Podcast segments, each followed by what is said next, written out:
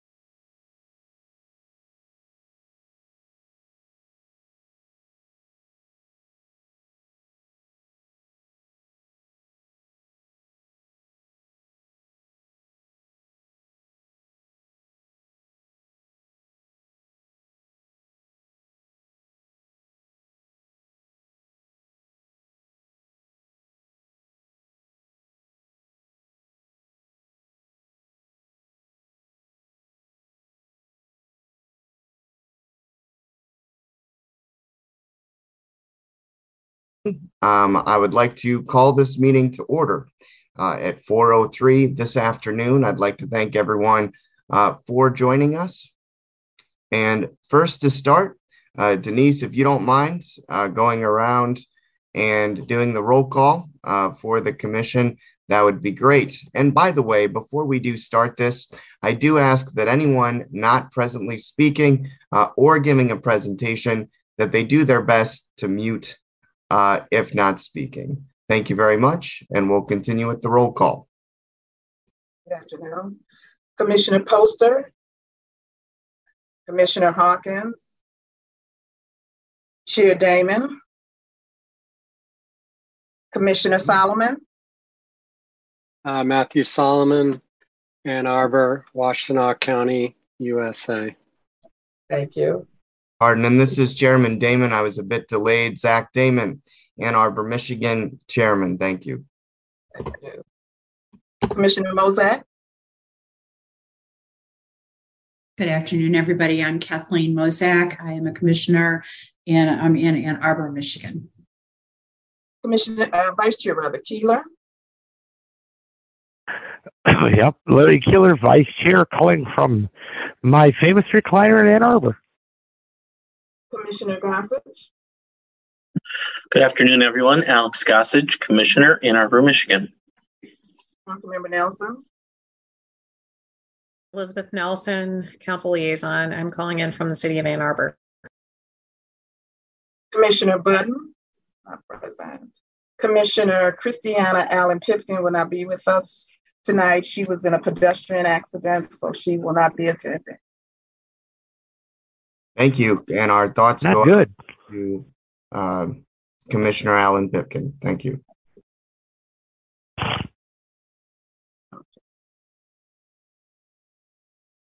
So we don't have a quorum yet. Do you want to start? Uh, well, we're not necessarily able to um, approve uh, any of the items if we don't have a quorum. So, uh, Denise, just if you don't mind, just keeping an eye on that and letting us know uh, when we do have a quorum, then we can go up to uh, the voting and approval items um, for the previous months.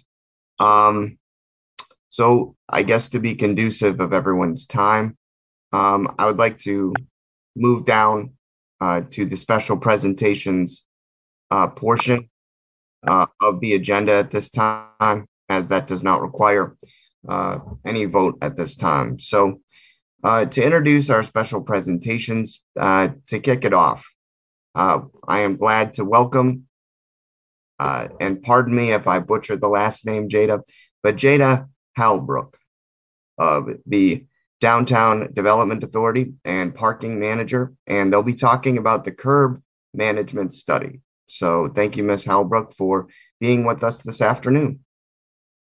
Thank you. I, we appreciate the opportunity to speak with you today. Um, I'm going to provide a brief introduction and then turn it over to our project team members, um, Jim and Chrissy from Walker Consultants.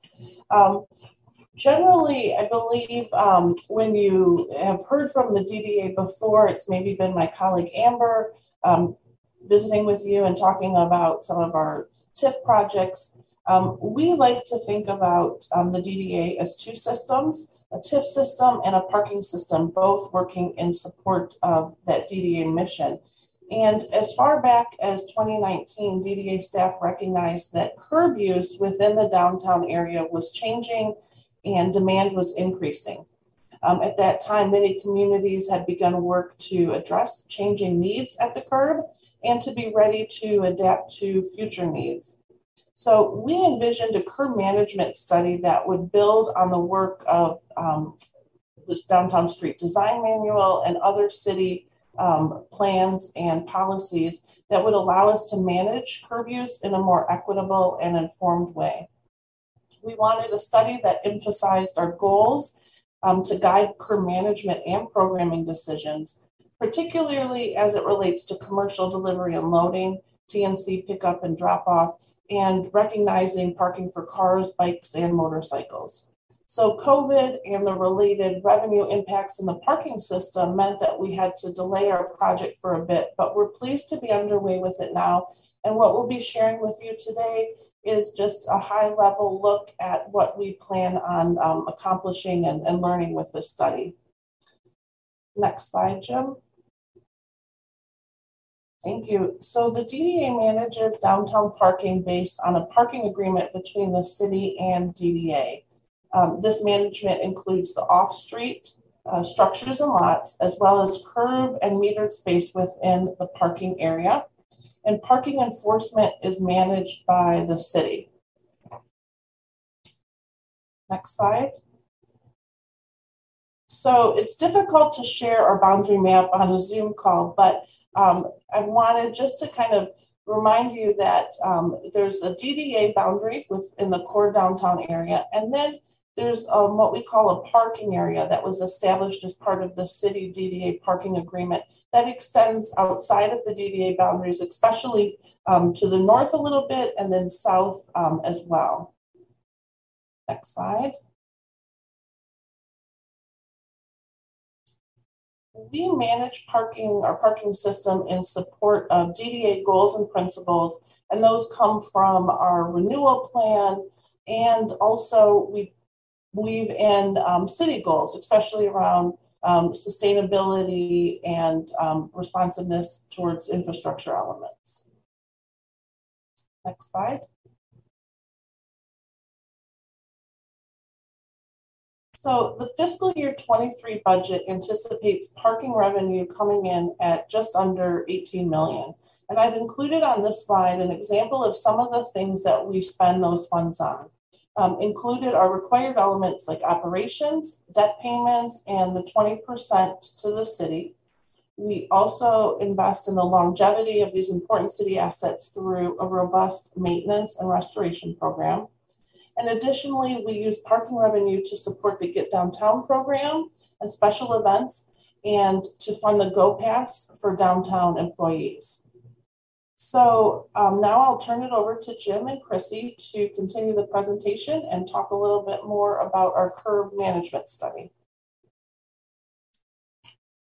Thank you, Jada. Appreciate the introduction there. Um, again, for those on the call, my name is Jim Corbett.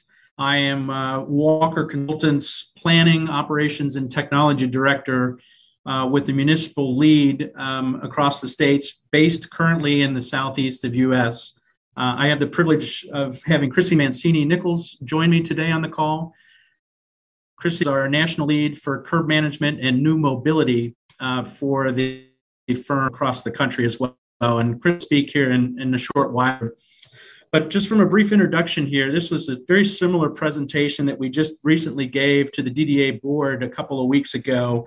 And we've been we didn't want to change the presentation because certainly this is a from an informational standpoint it's very high level of what we're doing in regards to the project here in ann arbor uh, one second here Oop.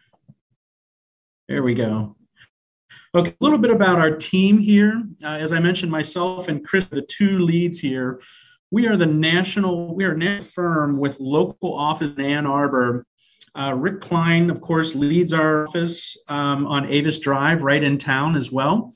Um, and we've got a number of different specialists that work with us um, on various curb management projects around the country. You can see the various Walker folks uh, listed in the org chart in the third and fourth lines there. But I really wanted to call out some of our local mobility partners that we've um, embraced to, to execute this project for us here. We're working with the IBI group uh, based in South Michigan. Uh, they were able to already complete a digital curb inventory practice, and we have that completed today. So everything about the call of your signs, your curb cuts, everything in that nature has all been recorded digitally. We also are partnering with Collaborative right in Ann Arbor. Uh, they specialize in bike lane and transit as well. And to assist with our stakeholder and public outreach, we have Beckett and Raeder, an local firm based right in Ann Arbor.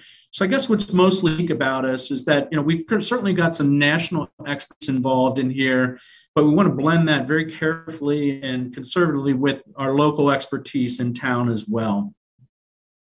So let me turn it over to Chrissy a little bit and let her talk about some of the work we've done already prior to Ann Arbor, as well as a little more detail about we're talking what we're going to be doing with the Ann Arbor project. Thanks, Jim. Hi, everyone. Um, again, my name is Chrissy Mancini. I'm um, Walker's National Director for Curb Management and, and, New Mobility. And we're excited to partner with JADA and the DDA on this study. We've done so much work on curb management. You know, we used to do parking studies, and now there's so much more demand on the curb that we really look at curb management studies. And at Walker, we've been we've had a research and development study that we've been working on for over four years to work with cities on collecting curb use data. So millions of data points on how the curbs are being used from commercial freight, Uber and Lyft, parking, um, delivery, you know, lots of different uses of the curb and, and what that looks like today, you know, beyond just parking private vehicles we're piloting smart loading zones, looking at all the policies and structures and agreements and technology that goes into this future digital curb. Um, so we're bringing all these resources to this um, to the curb management study.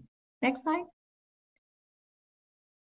So we want to walk through the project plan, um, and it's really building on all the great work that uh, the Downtown Development Authority has already done around people-friendly streets.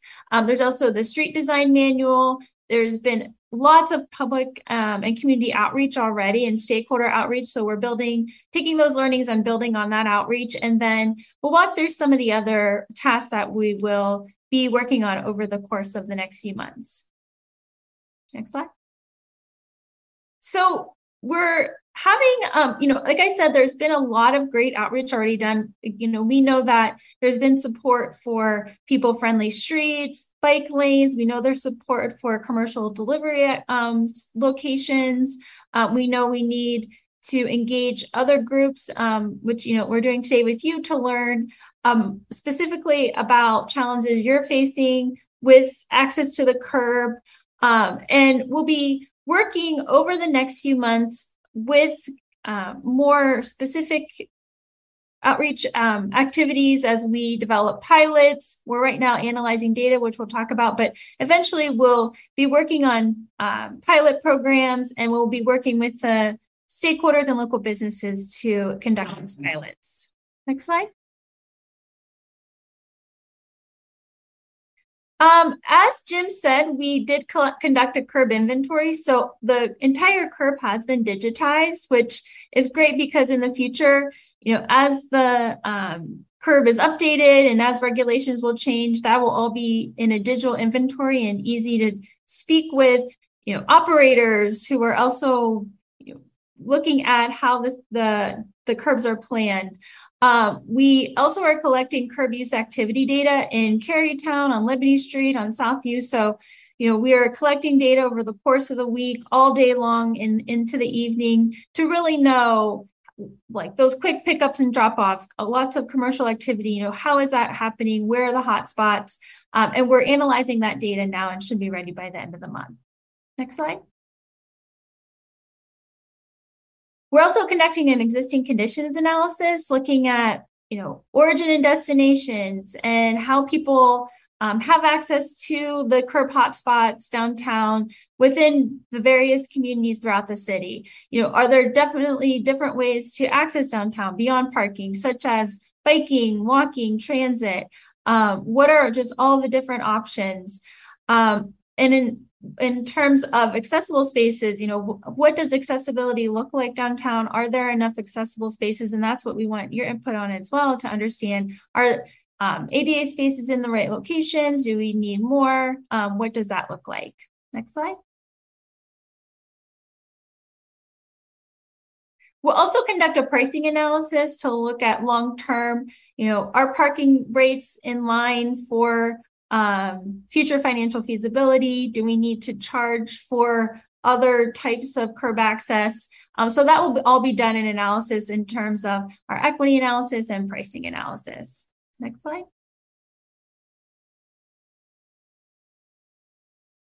And then we will also be conducting some curb management pilots. Like I said, we're collecting data. We've um, already collected data in Kerrytown and on Liberty Street. We're collecting data on South U, and then we're um, once we have that analysis, we'll determine where do we want to conduct some pilots, and what should those pilots be? Should they be commercial delivery pilots, passenger loading zones?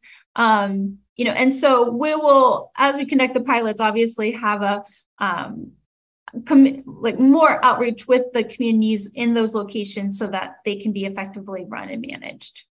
And we can collect great data. Next slide. And then in the end, we'll create a toolkit because curb management is a great term, but there's lots of operationalizing to curb management. There are many steps that the city, the DTA, DDA, the community, um, developers all need to take to understand how do you change a curb what is the new regulation? You know what does that look like? So we'll have a very clear toolkit um, that you know you can read and understand you know it's not going to be a lot of jargon in 100 pages it, will be a nice graphically depicted toolkit um, going forward for how to operationalize the curb management plan next slide And then finally, we'll have a curbside plan. You know, we'll develop type curb typologies based on land use. We'll have look at equity, um, like I mentioned, equity in terms of how people have access to the curb versus, um, you know, different areas of the community and, and what um, demographics or income looks like. We'll look at equity at the curb in terms of, you know, are there enough spaces for commercial delivery or ADA or, you know, bike lanes? Um, you know, that in, that type of equity, the curb mode equity, and we'll develop a final plan based on all that input and analysis. So with that, we will open it up for questions. Thank you. Thank you so much, Chrissy. And folks, I would just like to say that, you know, for time, I'd like to limit it to three or four questions at this time. And then if there are any ad- additional questions uh, moving forward, uh, that the commission have permission to uh, reach out either to you, Chrissy, or to you, Jada, in terms of you know further questions uh, regarding this. Certainly, I can share my email um, with you, Zach or Denise, and happy to take um, you know written questions after this. Absolutely. Wonderful, thank you. And uh, Denise, I believe we have our uh, first question. If you do have a question and you'd like to uh, ask that within the time frame at this time, please feel free to raise your hand. And it looks like uh, Denise Commissioner Solomon has his hand raised. Yes, he does. Hi, uh, thanks for that uh, presentation. I think I made my way through some of the buzzwords to get at the core uh, of your idea here. Uh, one question I specifically have is around the kind of next to last image you showed uh, about bicycles. And there's a, been a tremendous emphasis on this community on bicycles. And as far as I'm concerned, I'm not speaking for the commission, speaking only for myself. That is a ableist mode of transportation, and to see it get so privileged in this community time and time again is troubling. And I don't know if that is really being thought about when these plans are being made. So I wanted to flag that. Also, very curious about the data about handicapped disabled parking, whether, you know, what data shows about whether or not that's sufficient, whether or not it's placed strategically for the best uh, use of the disabled community. So those are really two questions. Sure. So I'll I'll get started, and Jim and Chrissy, feel free to to help me out. But um, Matt, as far as the bike lane, so we are not. Um, this study won't answer that question. So when um, planning is done through other city and DDA projects that um, helps make those decisions about where bike lanes are placed. Um, what we're focusing on is when they say, okay, this is for um, something other than bike lanes, this is for parking and loading, how we divide up that curb space between, you know, kind of those uses that Chrissy mentioned. But your comment is a good one, and I'll share that with my colleagues here at the DDA because along with um, the city, we do a lot of bike infrastructure work. So that's good to hear. I will share that with them for sure. And um, your second question was about the accessible spaces and what we at the DDA asked um, Walker to help us understand is you know, how are other committee or communities making decisions about where they place the spaces? We want to make sure, um, you know, is end of the block near a curb cut the best option? Um, if it's if there's a lot of slope at the end of the block there, you know, how do we make it uh, functional in the middle of the block? So those are the kind of things that we'll be learning from this and um, that will help us evaluate what's out there and also help us when we want to add more add them in a, a, a more informed way vice chair keeler has his hand up yeah i'm i'm also wondering what will be done to keep i uh, the the the tendency, especially for downtown Ann Arbor as of late, is that they're using all the sidewalk space, and it's very difficult for such as I with a, a, a visual disability trying to get through there with a cane. Um, you know, widening or or making a special making a, a spot where people can actually go through instead of weave through tables. I mean, there's nothing nothing more upsetting than trying to get through that that mob downtown and and try not to land your your elbow in somebody's lunch or something.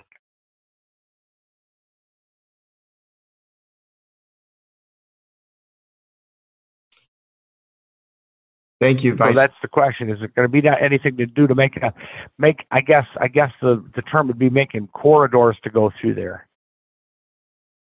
Yeah, and you know, corridors to go through those tables and whatnot. And make sure that those are left open. Sure, and um, Mr. Keeler, uh, that uh, sidewalk occupancy permit is something that's issued um, through the city and enforced by the city, but where it would have a role with our work, um, I believe, is um, you know, as we saw during COVID and then the time since then with street closures, more and more businesses are wanting to expand and onto the sidewalk or into the, the parking lane. So that's good feedback as we think about how to weave those other uses, maybe not access uses, but other uses into um, the block face as well.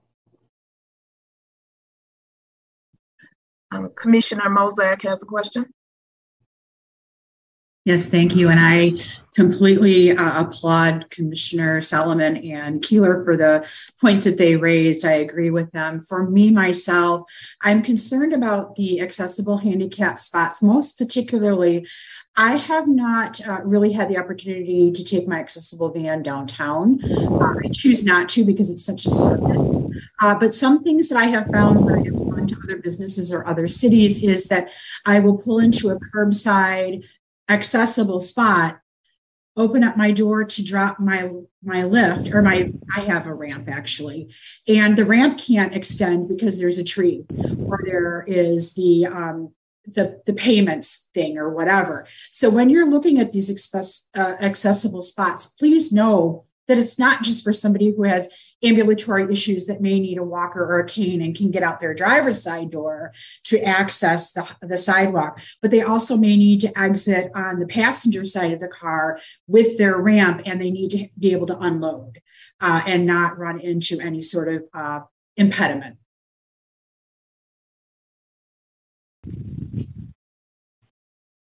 Absolutely. And I don't know, Jim or Chrissy, if you have some um, information about how other cities are doing that. I know I have seen some communities that do a curb cut on that side to make them, um, you know, more truly in a, a, a, fully accessible space. So I'm guessing that will be part of what you share with us.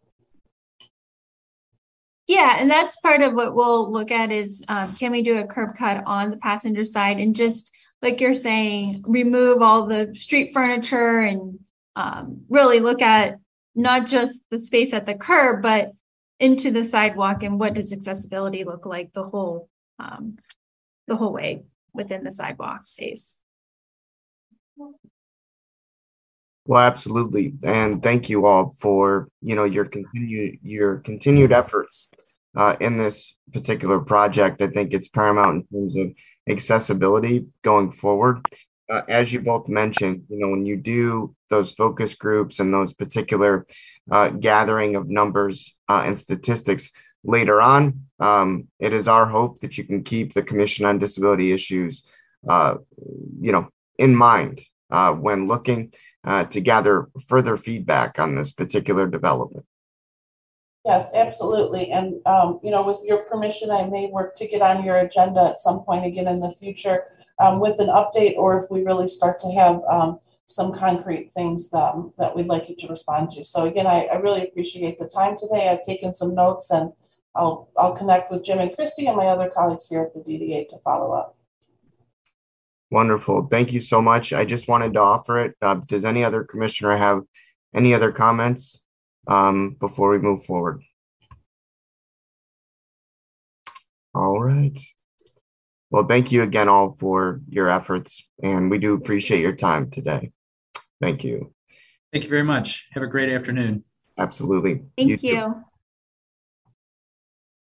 you. Um, moving forward, um, I just wanted to uh, ask Denise. Denise, um, did we have any other uh, commissioners join at this time, or do we still not have a quorum? No other commissioners have joined. Sorry about that. No other commissioners have joined at this time. So we're still lacking them. No problem. Uh, before we move on to our presentations, I realize um, I skipped over the public comments, so I just wanted to uh, reach out uh, to those viewing the meeting uh, today and see if there were any viewers uh, or people uh, watching the meeting today live, if they wanted to chime in for any type of public comment at this time. Uh, again, you can do so uh, by visiting uh, online at a2gov.org slash watchctn. Uh, and to speak at the public comment, you can call the number 877 853 5247 or 888 788 0099 and enter meeting ID 919 8673 1455. So please do so at this time. We'll give you uh, just a brief time uh, to do so. I don't have anyone presently. Thank you. I appreciate that. Just wanted to uh, make sure that, that we gave uh, public comment its due opportunity. Um, moving forward on to our special presentations, um, I'd like to uh, move on to the presentation for the Washtenaw Library for the Blind and Physically Disabled with Katie Monkevich. So welcome, Katie. Hi, everyone. Thank you so much for having me. It's good to be here. I wanted to tell you about some events that we have coming up at the library. And I was just looking, and there are just a ton of events coming up at AADL this fall. So be sure to check out the calendar at aadl.org slash events. It seems like we're getting back to regular times. It's really nice to be able to look at that full calendar. So I definitely encourage you to check it out. But here are some highlights. Um, we have a sensory friendly story time coming up on Saturday, October 8th from 10 a.m. to 11 a.m. at the Westgate branch. This is for ages three to seven. And this is a special story time that includes 20 minutes of interactive stories, rhymes, and movement, plus 40 minutes of adaptive free play. And this event is designed for young listeners who find our other story times overwhelming. We also have healing with poetry and journaling with Leslie McGraw on Saturday, October 15th from 1 to 2:30 p.m. at the Westgate branch. We'll be joining poet and presenter Leslie McGraw for an hour and a half long workshop to learn about various journaling techniques, how to mine journals for patterns, poems, and stories, how to review poems for connection as opposed to scholarly review, and engage in a couple of guided reflections. Participants may bring their own notebook or journal and something to write with, but we will also provide materials at this event. And then we are having Exploring the Mind Psychiatric Disorders Among LGBTQ plus people, What It Means to Be a Minoritized Human. And that's Monday, October 17th from 6 to 7:30 p.m. and that'll be at the downtown library.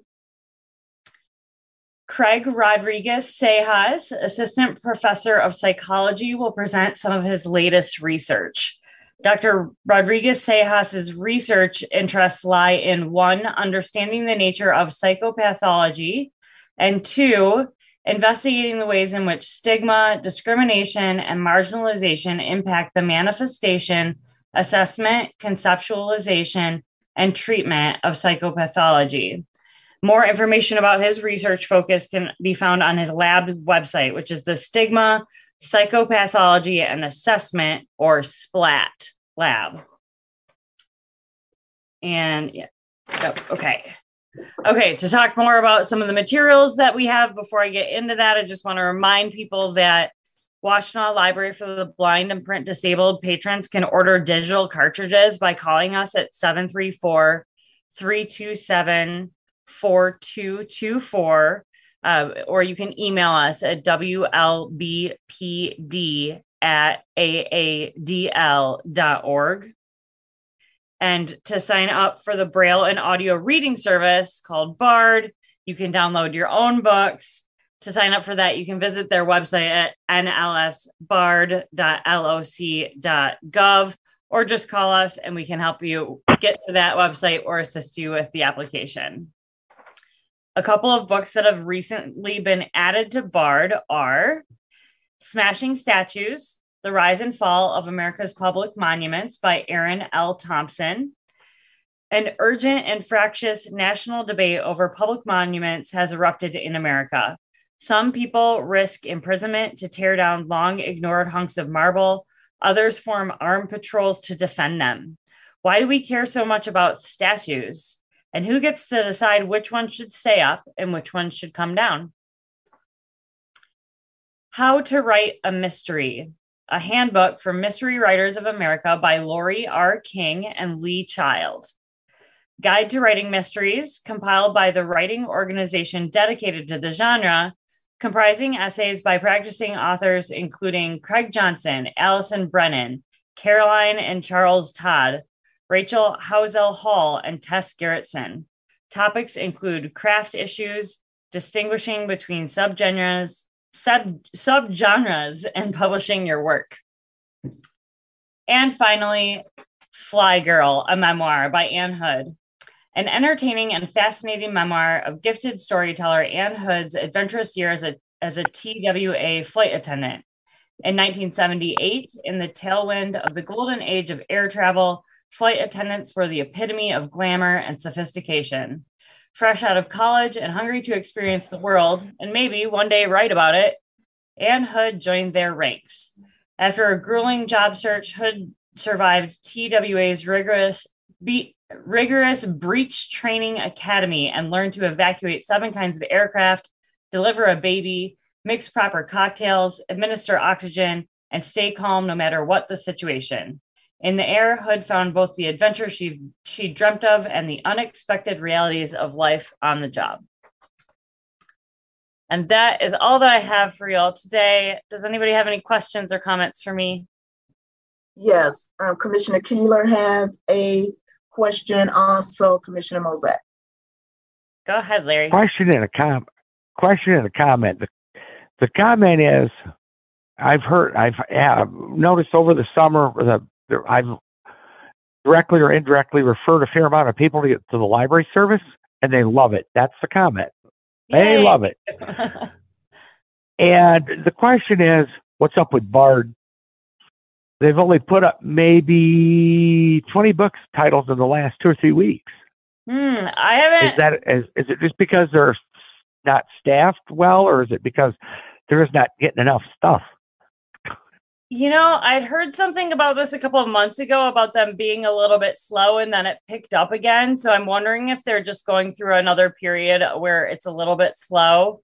Um, I do know the website has been down sporadically recently. So I got to say, I don't have a 100% clear answer for you, Larry. But um, if you notice in like another month that the um, the books are still really being slowly added to the website, why don't you shoot me an email and I can investigate that for you?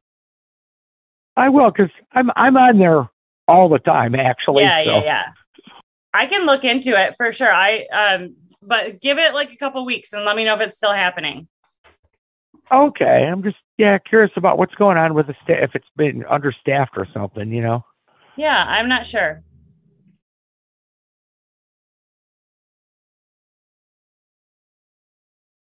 Is it okay? Mozak? so my question is with the um, with the things that we were talking about at, at the beginning with regards to attending different events, and with people still being immunocompromised, we're still going up and down on the high list and low list here in Ann Arbor with COVID and all of that.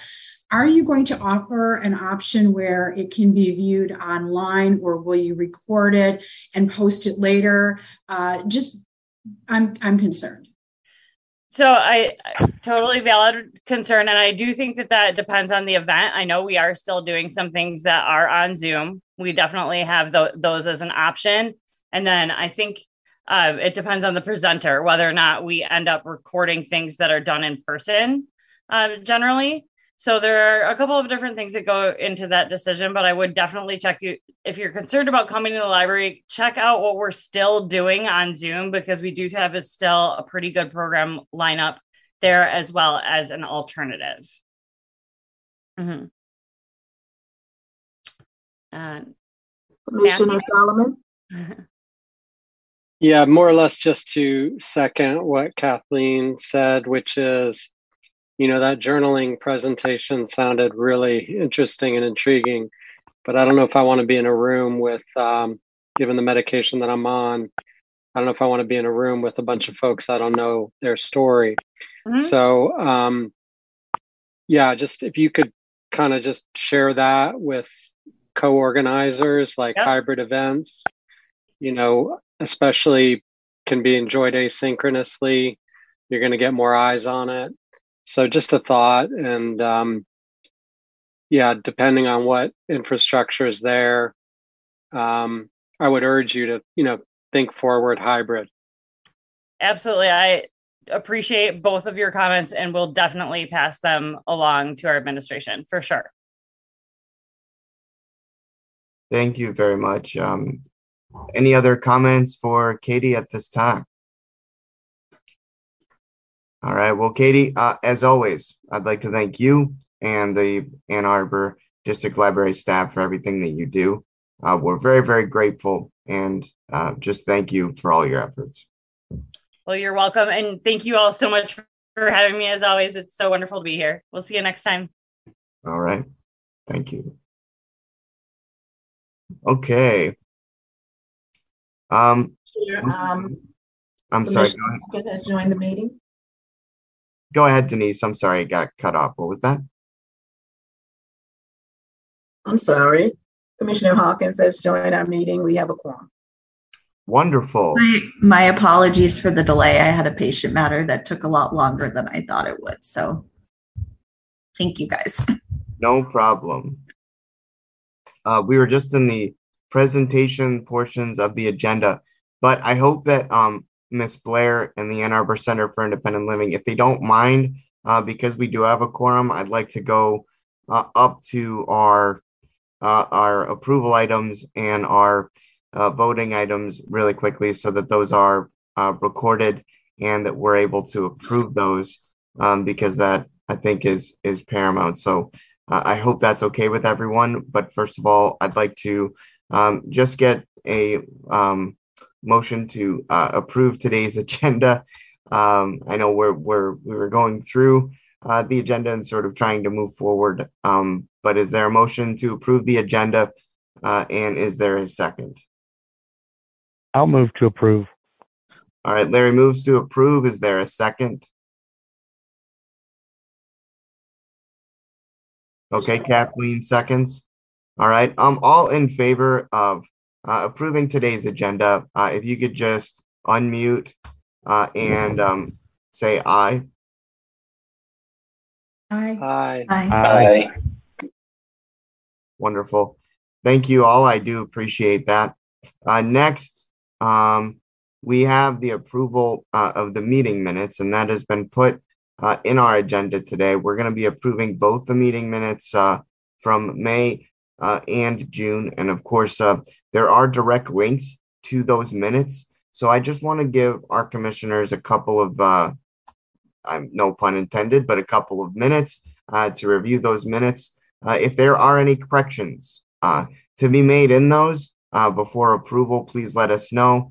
At this time, I'll give you a couple of minutes to do that, and then we'll make a motion. I have a quick question for Denise. Would that be all right? Sure. My question is uh, on the agenda, when I clicked on to see certain reports, it took me to the city website. I would click on the report and it would not show me the report or what I was trying to view. It would ask me to sign in. Um, I don't know how to do that. Oh, and I well, don't know why. So you please tell me if you can what link that is. I was trying to look at the CFDC. So I clicked on the link for, let's say, June, August, July. And when I clicked it on, it took me to the city Ann Arbor.gov. And then it showed me the reports. And then you could click on the report you wanted. And when I clicked it on, I got the wheel of death and I got a little blue um, box that said sign in. No report. I have to check that out. That shouldn't have happened. I don't know why that happened, rather. So thank you, um, Commissioner Mozek. That's that's important to note. And uh, Denise, I do appreciate your efforts. I think those links uh, are helpful uh, when they do work. So uh, thank you for that, and uh, thank you, Denise or um, Kathleen, for bringing that to our attention. I do appreciate it. Um, okay, so at this point, um, do we have a motion to approve um, the both May and June meeting minutes?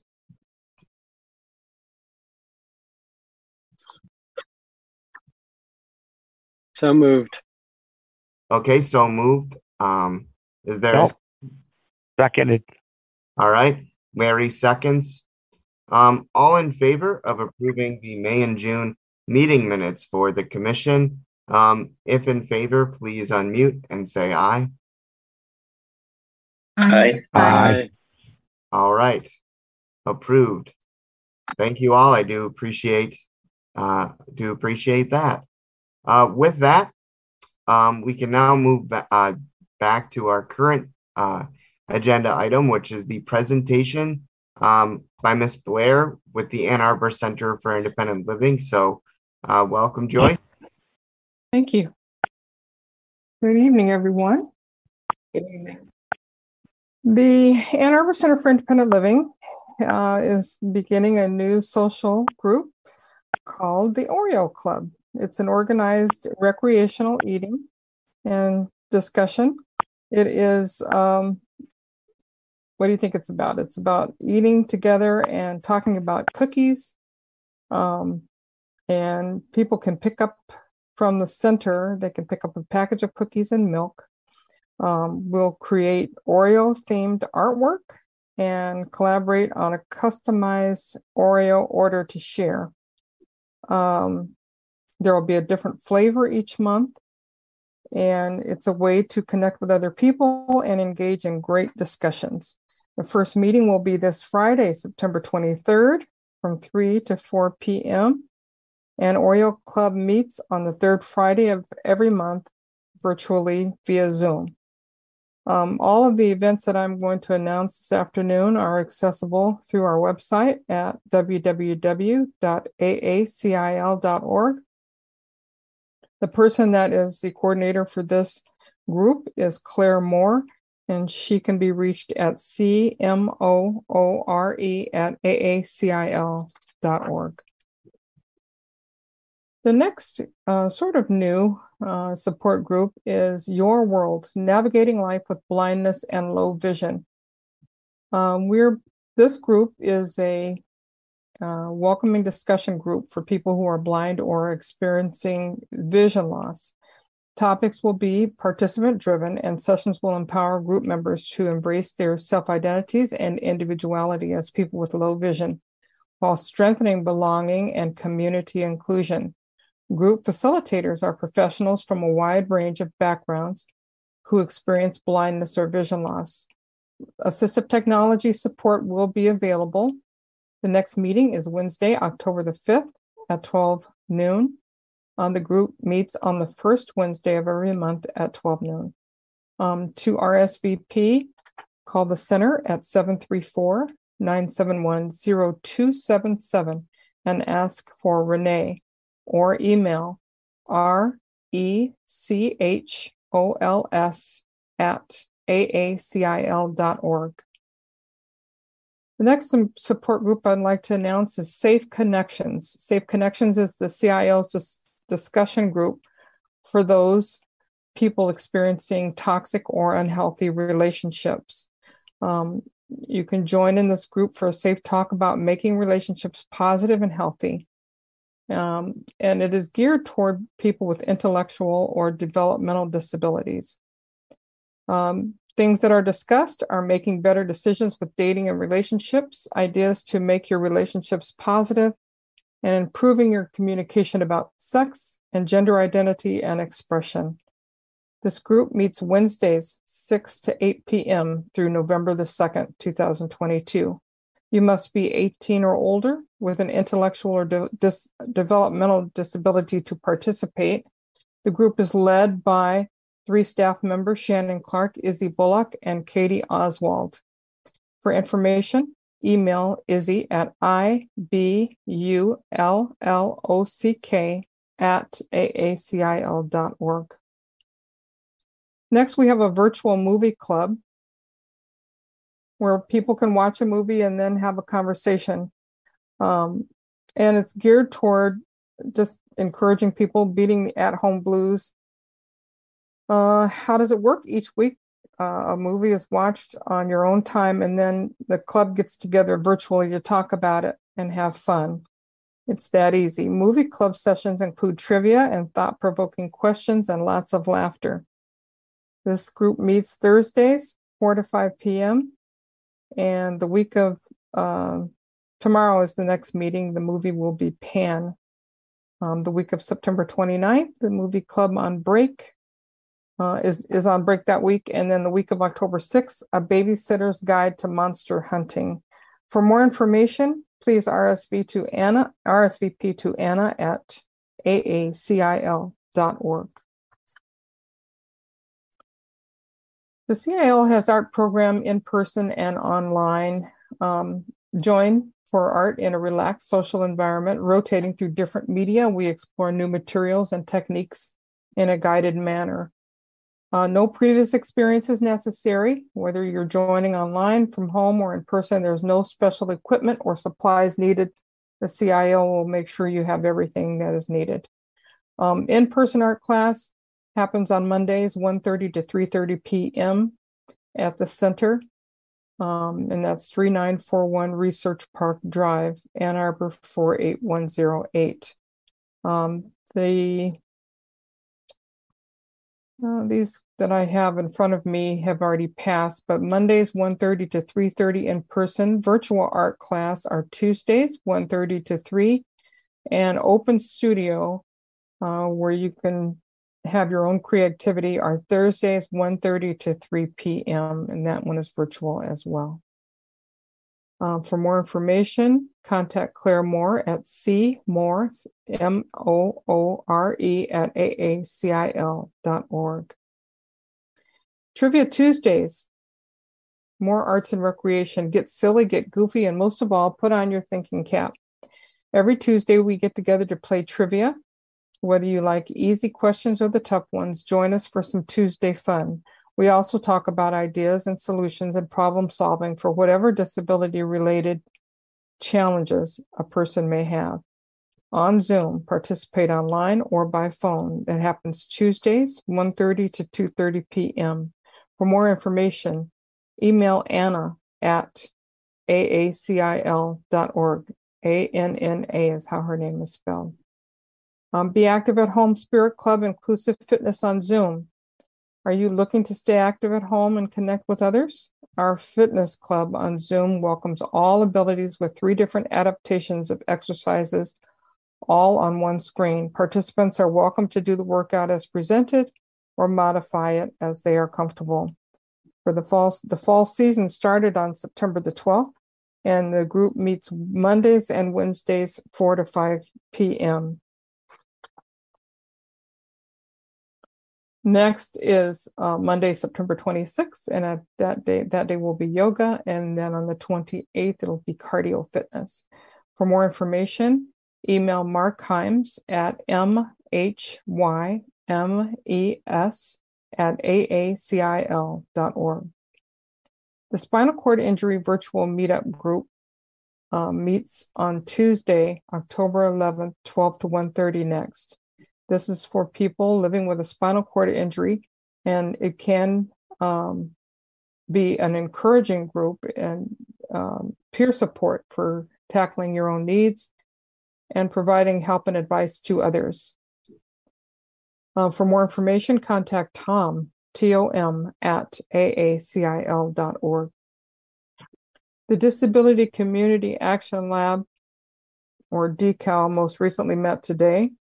Um, DCAL is an advocacy group, and we have discussions about important issues facing the disability community. Um, it is a collaborative group that takes action on issues um, that are that are current. Today, we talked about home and community-based services. In this program, you will connect with others who care about similar issues and develop plans to make a difference in advocacy by advocating for others. Um, the third Wednesday of every month is when this group meets, 12 to 1.30 p.m. The next meeting is October 19th, 2022 from 12 to 1.30 p.m. For more information, please email Elliot Carter at E C A R T E R at aacil dot org. And there's one other group that I want to announce, and that is the um, multiple sclerosis group. Just a moment.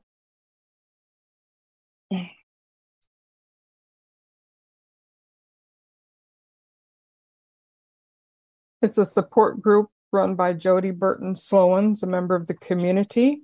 And uh, that group meets virtually on Mondays, 7 to 8.30 p.m.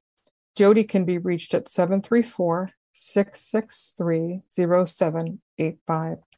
And that concludes the activities announcements for the Ann Arbor Center for Independent Living. Thank you. Thank you, Ms. Blair. Quite a bit going on at the home away from home. Yeah, yeah. Facilities in the community. Uh, amazing, amazing things. And I have to say, Oreo is one of my favorite cookies. uh, so very excited for that one. Absolutely. Yeah, yeah. Uh, thank you so much, Joyce. And You're welcome. more information, folks, please feel free to visit aacil.org. Uh, definitely appreciate uh, all the efforts uh, all and you of your staff do there. So thank you. Does anyone have any questions for Joyce in the Ann Arbor Center for Independent Living at this time? All righty. Okay, Thank you, good one. Joyce. Appreciate it. Okay. All right. Next, we have our Partners in Access and Community Engagement uh, report uh, with Alex and Rachel. Um, good afternoon again, everybody. I'm sure Rachel has some updates for CTN, but uh, the Partners in Access group has not met uh, recently, and so we don't have a report at this time. Um, unless Larry, you were able to meet with a couple folks, I'm not sure. Uh, nope, it was just me, and I figured instead of talking to myself, just cancel last month. So we'll we'll plan to restart those in earnest um, in, in in October. Um, in regards to Ann Arbor Inclusive, um, so there are, um, they have uh, their number 70 show um, from August out with Ableize, um, which is a virtual tour hosting site that allows users with varying abilities the opportunity to see and explore places prior to visiting them using virtual tours. Um, and then uh, their September their September Ann Arbor Inclusive um, was fo- was with Jessica Kreider. Um, she's one of the guests, and it was focused on uh, mental health challenges um, and how that interacts with disability, specifically talking about generalized anxiety disorder. Um, and both of those um, shows are now available on YouTube. The next show is still to be determined. Um, so we will announce that when we have more information.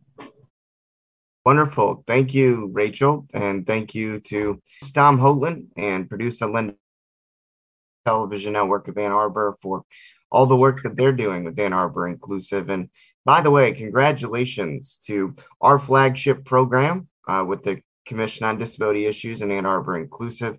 on their Philo Award. Uh, they recently won a Philo Award this year uh, under the professional category. So, congratulations to them and the work that they've done. Awesome job.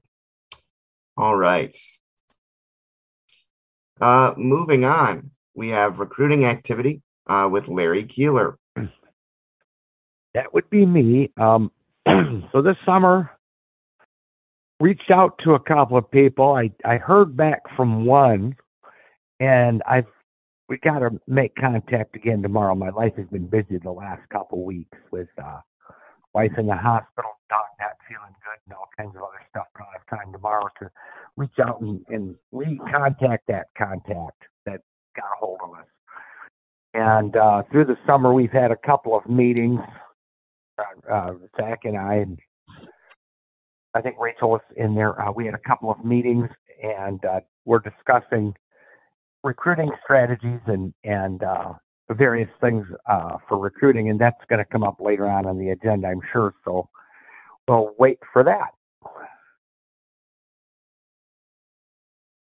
All right, absolutely. Thank you, Larry. And I'm so sorry to hear uh, about the news, uh, personal news for you, uh, but definitely, uh, you know, send you good vibes. Absolutely. Um, next, uh, we're actually going to keep it with you, Larry, for now. Uh, the, ah, oh, we're going to keep it with me. Yeah. Yep, Transportation Commission Commission meeting. Well, the Transportation Commission they met last. Uh, la- uh, they've been meeting every month, but the last I took the notes for the 17th of last month because uh, I figured everything would come out. And I, I, I'm I'm aware that we also have uh, notes attached to the agenda. Um, and we had um, what some of the things that were talked about in the meeting though were uh, they're uh, banning right they're trying to ban right hand turns downtown and uh, they're trying to do that for bike safety and people safety and they're trying to uh, they're also they also want to slow down the traffic going through downtown and they want to uh, stop it from cutting out into uh, other neighborhoods, you know, using it as the other neighborhoods as a cut through. And uh, uh, apparently they're going to try to take AAATA into account for the uh, the um they're going to try to take AAATA into account as far as you know where the turns are and where they can drop off. And apparently the the res I, the resolution I'm not sure if it passed or not, but it was going to pass and go to council. So I don't know if council's got that or not. And there, oh, I, I, you know, I ran the traffic calming right in there. The traffic calming is the idea of, of trying to slow the uh, traffic down and and um, reduce the speed through traffic to encourage uh, to to make it safe for people to go through. And uh, then I've got the uh, the city's got some federal money and they're going to work on that for uh, with their safety plan. And I asked them for you know to work on it with Vision Zero and and make streets safe and paths that uh, with connectors.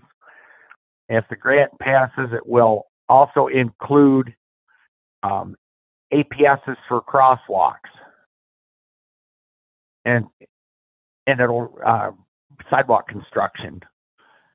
And uh, they also talked about the cur- the curb project, so I won't go there because we had a presentation there, and that covered all that uh, needed to be covered there.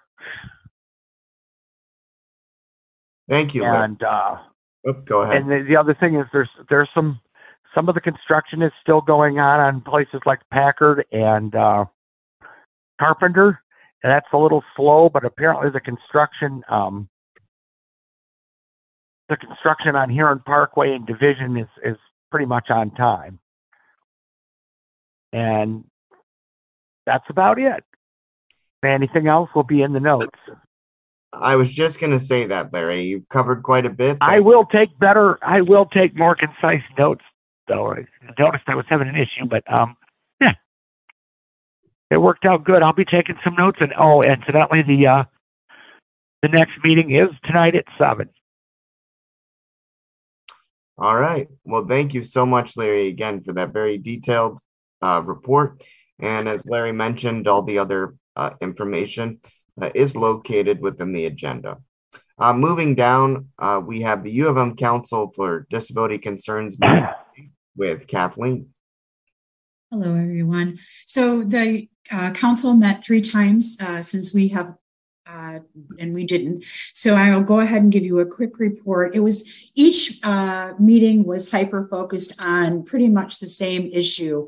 So in July, we had the accountability, uh, the accessibility team with Phil Deaton and Kurt Murmurs. Uh, they talked about electronic information technology and accessibility that took up the entire uh, meeting. In August, we had Colleen Van Lent, who spoke about the SSD and the forms and accommodations, instructions for those. And she focused in on uh, testing accommodations as well, which led to our September meeting. Our guests were um, Alan Sheffield, uh, Marion Spain, and Rachel Zahan. And they pre- their presentation focused on academic support for students with disabilities, as well as testing accommodations. And all of these uh, were attached to our agenda. There's a lot of really good information in there, more information that I would be able to share today. So if you have an interest in any of those things, I highly recommend you check it out. And that's pretty much the focus of all the meetings so far. The next meeting is October I believe October 11th on Tuesday, and it will be via Zoom, and they take place at noon. Thank you so much, Kathleen. And um, you know, again, as I say uh, quite often, thank you to the U of M Council for Disability Concerns for all that they do, not just for the university campus, but for the community uh, at large. Uh, next, I'd like to move down. Quick question, sorry. Oh, I'm quick sorry. follow up. Sorry, Solomon. Um, Kathleen, can you repeat again how to access that more detailed information and also when the regularly scheduled meetings occur? So um, Denise is going to look into the access issues that we, I was having with the Ann Arbor page, but all of the um, all of the notes were sent to Denise and posted on the website, and there are links in all of those. So when you click on the June meeting, it will have a detailed list of what happened during the June meetings and if there were any uh, links that needed for like SSD or TAC, which is the Testing Accommodation Center. All of that will be in each individual set. Um, so hopefully we'll get that figured out and you can check it out there. If we're not able to do that, Matthew, you can contact me and I can email them to you directly if you wish. Let's try and see what we can get the first way. And um, the the meetings take place on Zoom. What what is the appointed day and time? It's the second Tuesday of every month. It's at noon. And I believe if you go to the CFDC website, is that is where you will be able to get the connection for Zoom. Second Tuesday of every month, CFDC. Mm-hmm. Thank you very much. Appreciate oh, it. Welcome. No worries, Matthew. All right. Any other quick comments for Commissioner Mozak at this time? All right. Moving on, uh, I'd like to go to the city personnel report with Denise. Good afternoon. Um, personnel update. Tracy Anderson, engineering civil engineer, is welcoming. Leanne Belkanon, 15th District Court, bailiff. Carrick Brown Jr., building and rental services, development service inspector. Christopher Sapis, Engineering Management Assistant, Hyatt Charter Cure, Downtown Development Authority, Accounting and Procurement, Steve Cummings, Water Treatment Services Environmental Lab Analysis, Travis Kepner, Public Works Technician, Madeline Kramer, Finance and Administrative Services, Public Service Administrator, Administrative Assistant, David Murray, Public Service Administration, finance, and analysis. All new staff to Ann Arbor, and our retirement farewell to Gianna Bonamarita, Fire Inspector, Stephen Dye, Senior Police Officer, and uh, Christine Scapore, Sustainability and Innovation Management Assistant. Well, thank you, Denise, for that report. Welcome to all the new staff and to all those who are retiring. Congratulations, and we wish them all the best uh, in their twilight. Absolutely. Um, next, we have the chair report. So, what I have to report, uh, basically, uh, for this coming month, and I'll touch on this a little bit uh, later down in the agenda, but you know, I'd really like to uh, just let you guys know that I'm open to you know any different types of uh, just suggestions going into the fall. Um, but you know, I will discuss this a little bit more. But as Larry touched on in recruiting, uh, he and I, uh, as well as uh, our councilwoman uh, Elizabeth Nelson, uh, we did discuss forming a recruitment committee so that the recruitment aspects of just interviewing candidates and looking at the individuals that are applying doesn't fall all on the shoulders of Larry. Uh, so hopefully that can be something uh, that when brought up here in a few moments, uh, all of us can be in agreement that uh, kind of forming a recruitment committee uh, can be something uh, that can be done. And we can also agree to kind of meet and review those applications and then conduct brief interviews with those candidates before including them on the commission. Next, I just wanted to point out that uh, I do appreciate all the commissioners' uh, attendance and support. I do. I would like to stress again uh, that all the although do things come up, uh, and we know that uh, you know this is a civil servant position and volunteer. It is paramount that commissioners that do hold the seat, uh, you know, if they cannot make it or they you know are missing meetings for some reason, that they let myself and or Denise know uh, because, of course, without having a quorum, uh, it is difficult for us to, as a commission, uh, vote on the things uh, that we need to to be able to uh, get our work done. So I do stress for any of those commissioners that um, you know are having issues, uh, just kind of having regular attendance or you know fulfilling their duty as a commissioner when they were sworn in. Please feel free to reach out to myself and or Denise, and we can discuss uh, those challenges that you're facing. That's all I have for the chair report at this time. And thank you all uh, for listening. Uh, next, I'd like to move on uh, to discuss some old business. So, the first uh, point of old business, um, I tried to include all the commissioners that were involved in this conversation uh, during the summer and a few months back. Of course, other commissioners were involved in this as well, and we thought it was paramount uh, that we, uh, you know, lobby to get a city ADA coordinator position uh, with the city. I am very uh, glad to report uh, that the city uh, administrator, Milton Dohoney, has also agreed to this point. we are, you know, in the process of moving forward with that decision.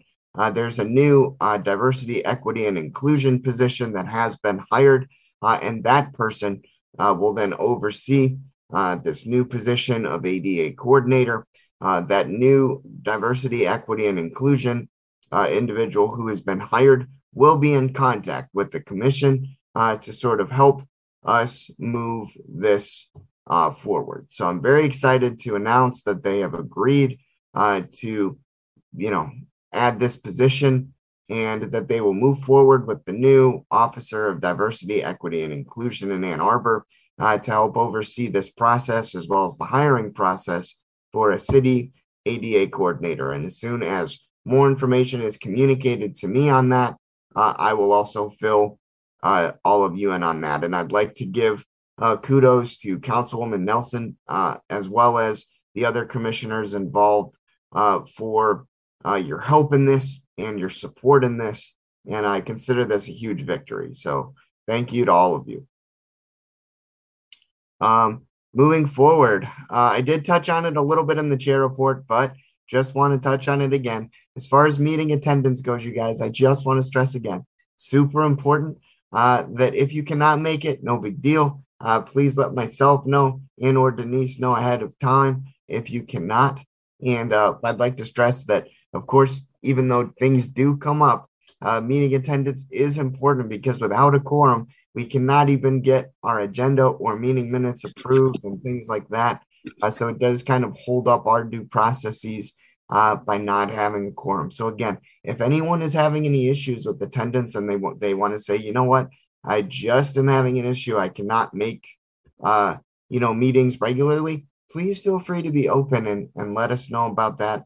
Uh, you know, kind of off air here, and we can discuss that as well. You know, this is a civil servant position. It is volunteer, so we do understand things come up.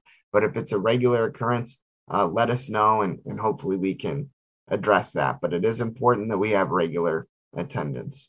Um, let's see. New business. I did touch on it a little bit earlier. Uh, in the chair report, um, I'd like to bring forward creating a recruitment uh, committee. Now, discussion of the recruitment committee. Uh, again, I'd like to stress that I don't think that this would be a huge commitment uh, for those willing to participate uh, in this commitment. I think that this would entail uh, just reviewing the applications uh, that come in as needed uh, as recruitment comes in, and then scheduling a time to meet, whether virtually and or in person, to kind of review these applications, uh, discuss them, and then be able to put the best qualified candidate forward to the commission to be voted on and accepted onto the commission. Uh, I think that this is something that um, you know is needed uh, for our recruiting uh, to kind of help things along. And Larry, being the recruiting specialist that you are, do you have any additional comments on this? I, I have uh, a comment that goes into this comment. I was trying to unmute earlier, and my phone does weird things, and sometimes it won't let me unmute. But I think that uh, one, an address address to your previous issue on old business, I would urge the commissioners that some of the commissioners that don't that can't attend that very often to um, whether they want to want to be part of the commission. Those that don't attend often, and if they if they don't, to let us know so that the second part of this can fill their seat. If some of the, a couple of the people that do not have the uh, uh, time or ability to be on the commission anymore and just are there, let us know if you don't want to, and um, so we can fill your seat with this second part. And the second part of this is I can definitely use the help. I would, you know, want to chair it, that's fine. I'll chair it, that's fine. But I can use the help in getting uh, some of these things taken care of because, like, for example, the last couple of weeks, I haven't really thought much about it. All the other stuff going on, not because I don't think it's important. Um, so, yeah, I can use the help with that. Okay, Larry, and thank you. And I just wanted to let you know you were sounding a little bit muffled there. So, uh, uh, just to reiterate, um, you know, yes, the attendance is important. And, you know, if current commissioners uh, on a regular basis are not able to meet, uh, to just let us know uh, so that we can move forward and uh, filling those seats. And then, as far as, yes, the recruitment committee, just want to see from all of you on the commission uh, whether we think that forming a recruiting committee uh, would be something that all of us would agree to. and if we do, um, you know, is that something that we can vote on today, or should we table this and wait to the next meeting? Uh, Kathleen, you have a question? I do. I'm wondering if our recruitment process, we've thought about using social media, Twitter, Facebook, that sort of thing to get a broader audience. Um, I have to confess that I didn't even know when I was, I lived in the city for about six years. I didn't know that such a commission existed until I was having access issues and somebody directed me to the commission. And so it may not be on people's radars. And I just think that we need to be broader with our with our recruiting. I completely agree with you. And on that point, we've discussed that uh, just a little bit. And I think uh, approaching the city uh, communications office about creating a, an Instagram, a Facebook account, and or a Twitter for the Commission on Disability Issues, I think is definitely within their wheelhouse uh, to do. Uh, I don't think it's necessarily our responsibility uh, as commissioners to uh, to to form that. Uh, I think it's on you know it's a city entity, and I think uh, you know if we present it to the city in a kind way that we need assistance with marketing, that hopefully they'll be able to to help us with that. I agree with you. I think having a Facebook page uh, that has you know a weekly post about things that what we're doing. I think having an Instagram that also has the same, uh, and I think also maybe possibly having a Twitter with hashtag CODI uh, could be beneficial as well in helping get the word out, especially when we're recruiting. So I'm hoping uh, that the city, uh, you know, marketing and communications uh, affiliates within the city can be open to helping us with that.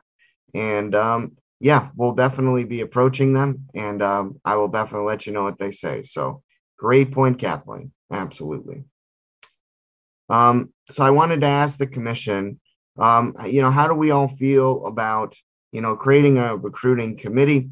Uh, is this something that, uh, you know, we want to vote on to sort of create, uh, or do we want to just have uh, individuals, you know, contact myself uh, and Larry if they're interested in joining this committee, and then still have Larry, uh, uh, you know, report on recruiting activity. What do you all think is sort of the best method? Should we, you know, have recruiting be be a committee, or uh, just have Larry continue to report, but then have those individuals uh, meet with him? Any feedback on this? I'm having trouble raising my hand. Oh, okay. But I would move that we create an official committee and we could meet once a month or such a thing and and uh, go over any recruiting prospects. Okay. Um, yeah, I mean, I I personally, you know, my opinion of that, I think that that's beneficial. Um, do what do you, do all of you on the commission uh, do all of you agree with that So that's a motion. and uh, That's a motion. And I would second that. And so we could second it and discuss it I second that. if we want. yes thank you so i'd um you know i'll make a motion. Now it's discussion time. i'm sorry larry go ahead I said now, I just said now it's discussion time. good. Okay. So, you, you know, when you make the motion, then you second it and put it up for discussion. yes there's a bit of talking over so it gets confusing. I do apologize. Um Sorry. no problem. So yeah i think that's fine. I think that uh you know we can have uh a committee. So are all in favor of uh creating a recruiting committee uh if you could unmute and say aye Aye. Aye. Aye. Aye. Okay.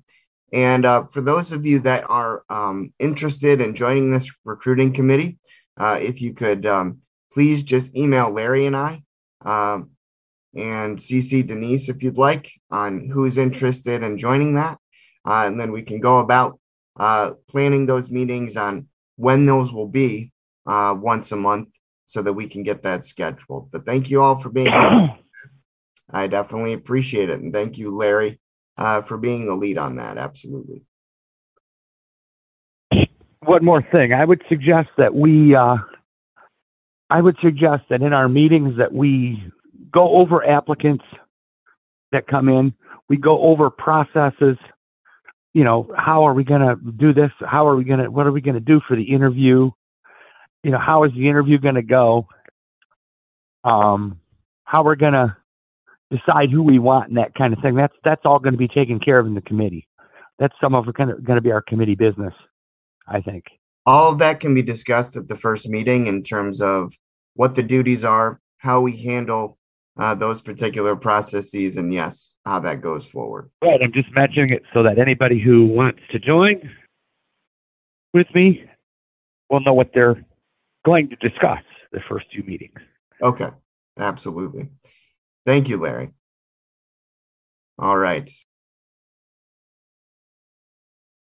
And of course, I muted. Anything else on the recruiting committee uh, at this time? All right. So next, I just wanted to mention um, the communications. So I wanted to let you guys know that from now on, the uh, Commission on Disability Issues uh, calendar will be noted in the agenda so that all of you uh, can have access to that. If for some reason that link does not work, uh, please let us know. Uh, but I think it's definitely helpful uh, to have, and that way we're all able to keep track of our meetings. And of course, our next meeting, folks, is going to be Wednesday, October 19th. And so we'll all see you there on Zoom. And again, we look forward to uh, discussing uh, all the agenda items and continuing our work going forward. Uh, before we adjourn, uh, is there any additional announcements or any uh, new business anyone wants to discuss? I did forget in my report to mention that AAATA can start their five-year plan now, plan now with the the millage passed, or the mill- millage getting ready to pass. They're getting ready to start their five-year plan. That was part of my uh, transportation report too. Okay. Thank you, Larry. We'll uh, put that in the notes. Thank you. Elizabeth, you have your Yeah, I just wanted to I have an update from council actually. We um we had an agenda item that um will change the policies moving forward around masking at city council meetings. I don't I don't know that Ryan Stanton's written an article about it yet, but um our policy has been to we were just had a mask requirement for city council meetings. Uh, and we have a new policy that I, I mean, I voted against it. Um, we're going to follow the CDC guidelines, and the city administrator is going to be given discretion to adjust the policies as he see, sees fit. Um, the staff at City Hall are following CDC guidelines, so we have um, other parts of the building where you know staff Monday through Friday are um, masking or not masking based on whether or it's op- masking is optional depending on whether the community in uh, transmission rates are high or medium. Um, I actually was I I wondered if anybody in this room was aware of a website. Um, it's like what is it called? COVID Act Now. I'm asking my my husband's sitting next to me. I shared it with him. My workplace is a is a how is a church that we post the COVID the COVID infection rates or like the the the the regular thing like high, medium, low on the door, and the masking policies at the in the building fluctuate depending on the the state of of things. Um, my school is masking required. We're not fluctuating, but at any rate, our city council meetings are now going to have a fluctuating standard. There's this there's this new website that is purporting to have COVID rates measured day by day as opposed to the weekly notice of Washtenaw County. Um, and I, I, I don't know. I, at any rate, I that's something that's happening now at City Hall. Thank you, Councilwoman, uh, for that information. Um, you know, that's definitely interesting news to note. Uh, I'd be interested to know what what uh, source is the best to know, kind of, uh, you know, where COVID uh, stands in the community at this point, and kind of what the best resource is. It seems like there's a lot out there, and you know, it's it's kind of unclear as to to you know which is the, is the best source. So thank you uh, very much for that information. And my policy is when in doubt, pull it out. The mask. Anytime I'm in doubt, I pull it out. Okay. Well, it was a mixed vote. I mean, there were several of us who said, you know, why why would you even change the masking policy when the community the community transmission rate is high? Well, that was my argument, and um, we don't have a lot of the same. The CDC has been motivated by a lot of factors to change the masking rules and requirements and we don't have those same kind of incentives we're not like attracting business or we don't have staffing issues where we have to change pol i you know i at least first in the context of our meetings i should say in the context of our city council meetings we can set whatever standard uh, makes community members feel most comfortable joining our meetings and visiting our meetings so um yeah Thank you. thank you, Councilwoman. I do appreciate it. And uh, thank you all commissioners uh, for your time. I know we did go a little bit over five o'clock. Um, so uh, at 528, uh, I'd like to adjourn our meeting at this time. Uh, if anyone has any additional uh, information, please feel free uh, to reach out to myself uh, and or Denise, and I will make sure uh, to address that. Uh, I would like to thank the City of Ann Arbor for their support. I'd like to thank the Community Television Network of Ann Arbor for airing our meetings, and I'd like to thank, of course, all of you, the residents of our great city, for con- continuing to support us and help us make Ann Arbor inclusive and accessible for all. Thank you all, commissioners, for your commitment. It really does make a difference. I appreciate you all, and we'll see you in October. Take care.